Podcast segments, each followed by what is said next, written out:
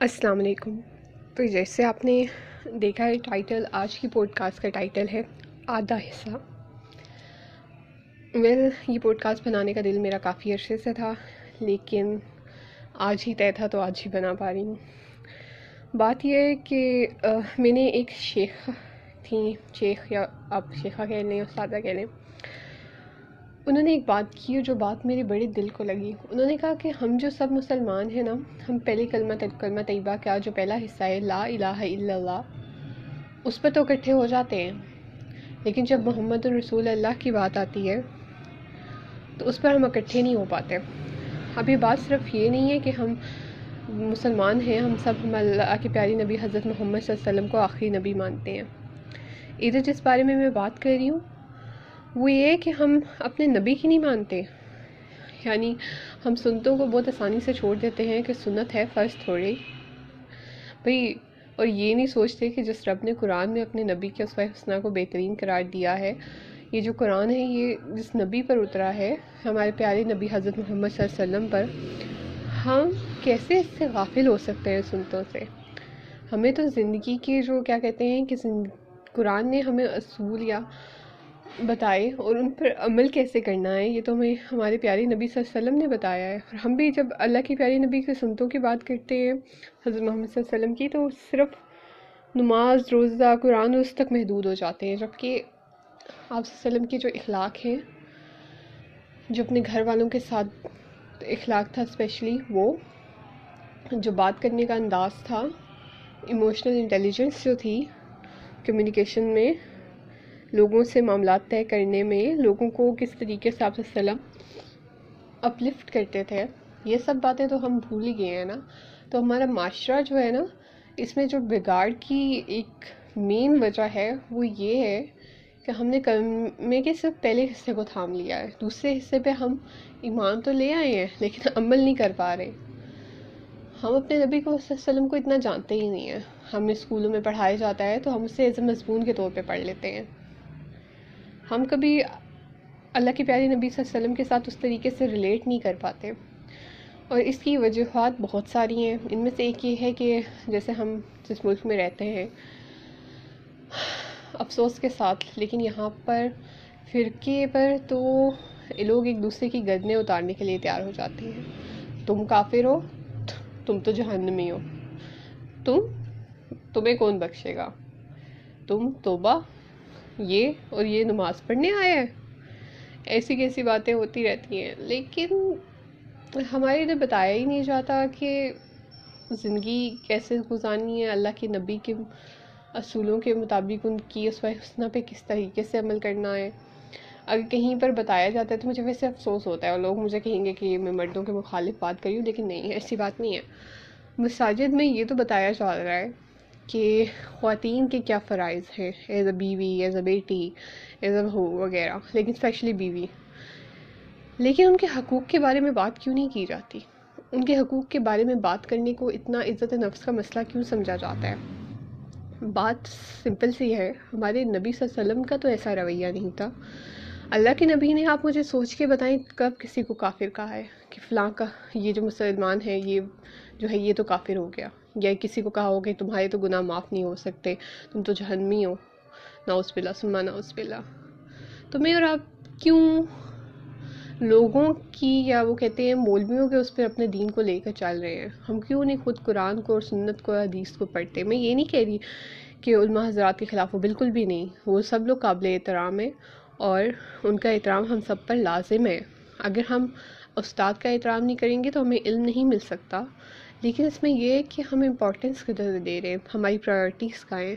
سب سے پہلی جو پرائرٹی ہدایت حاصل کرنے کے لیے وہ قرآن اور پھر سنت ہے، پھر عدیثہ پھر اس کے بعد یہ علماء ہیں جو ہمیں سکھاتے ہیں۔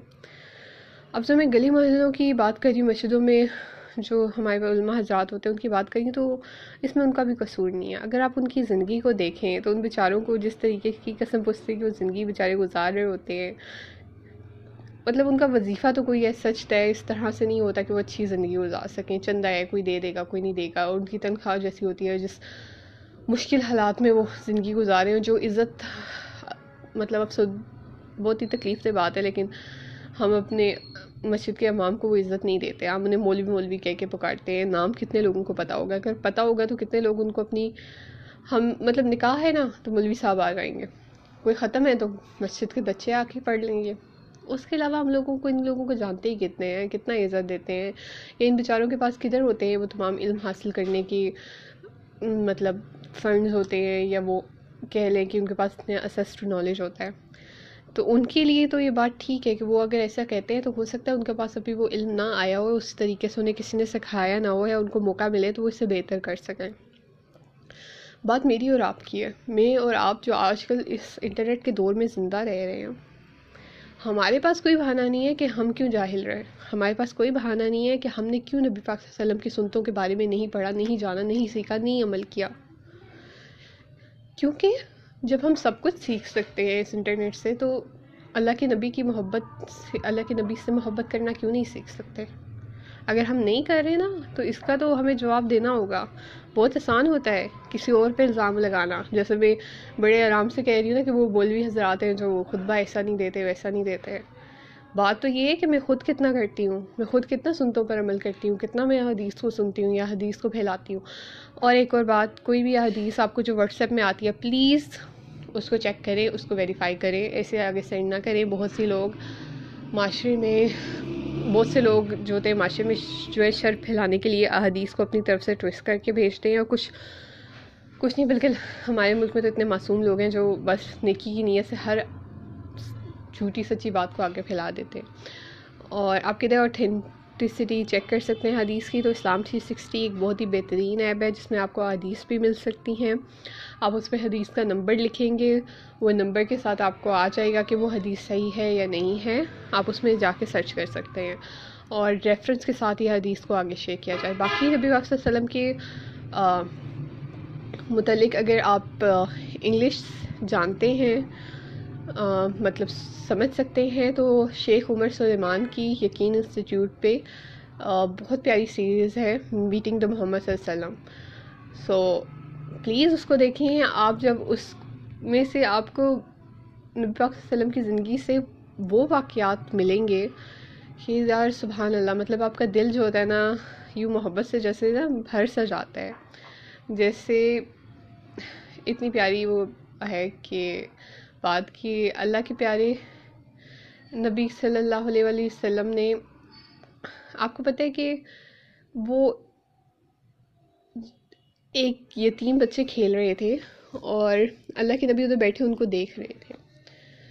وہ ایک واقعہ پورا ہے اب مجھے پورا اس کا ورڈ ٹو ورڈ تو نہیں یاد، لیکن اس میں یہ ہے کہ وہ ان کو دیکھ رہے تھے اور مطلب وہ اپنے، دیکھو اپنی، اتنی مصروف اور اتنی ذمہ دار زندگی سے بھی اللہ کے نبی ان کے لیے وقت نکال رہے تھے کہ ان بچوں کو اکیلا پن محسوس نہ ہو، ان کو یہ محسوس نہ ہو کہ ان کا والد نہیں ہے۔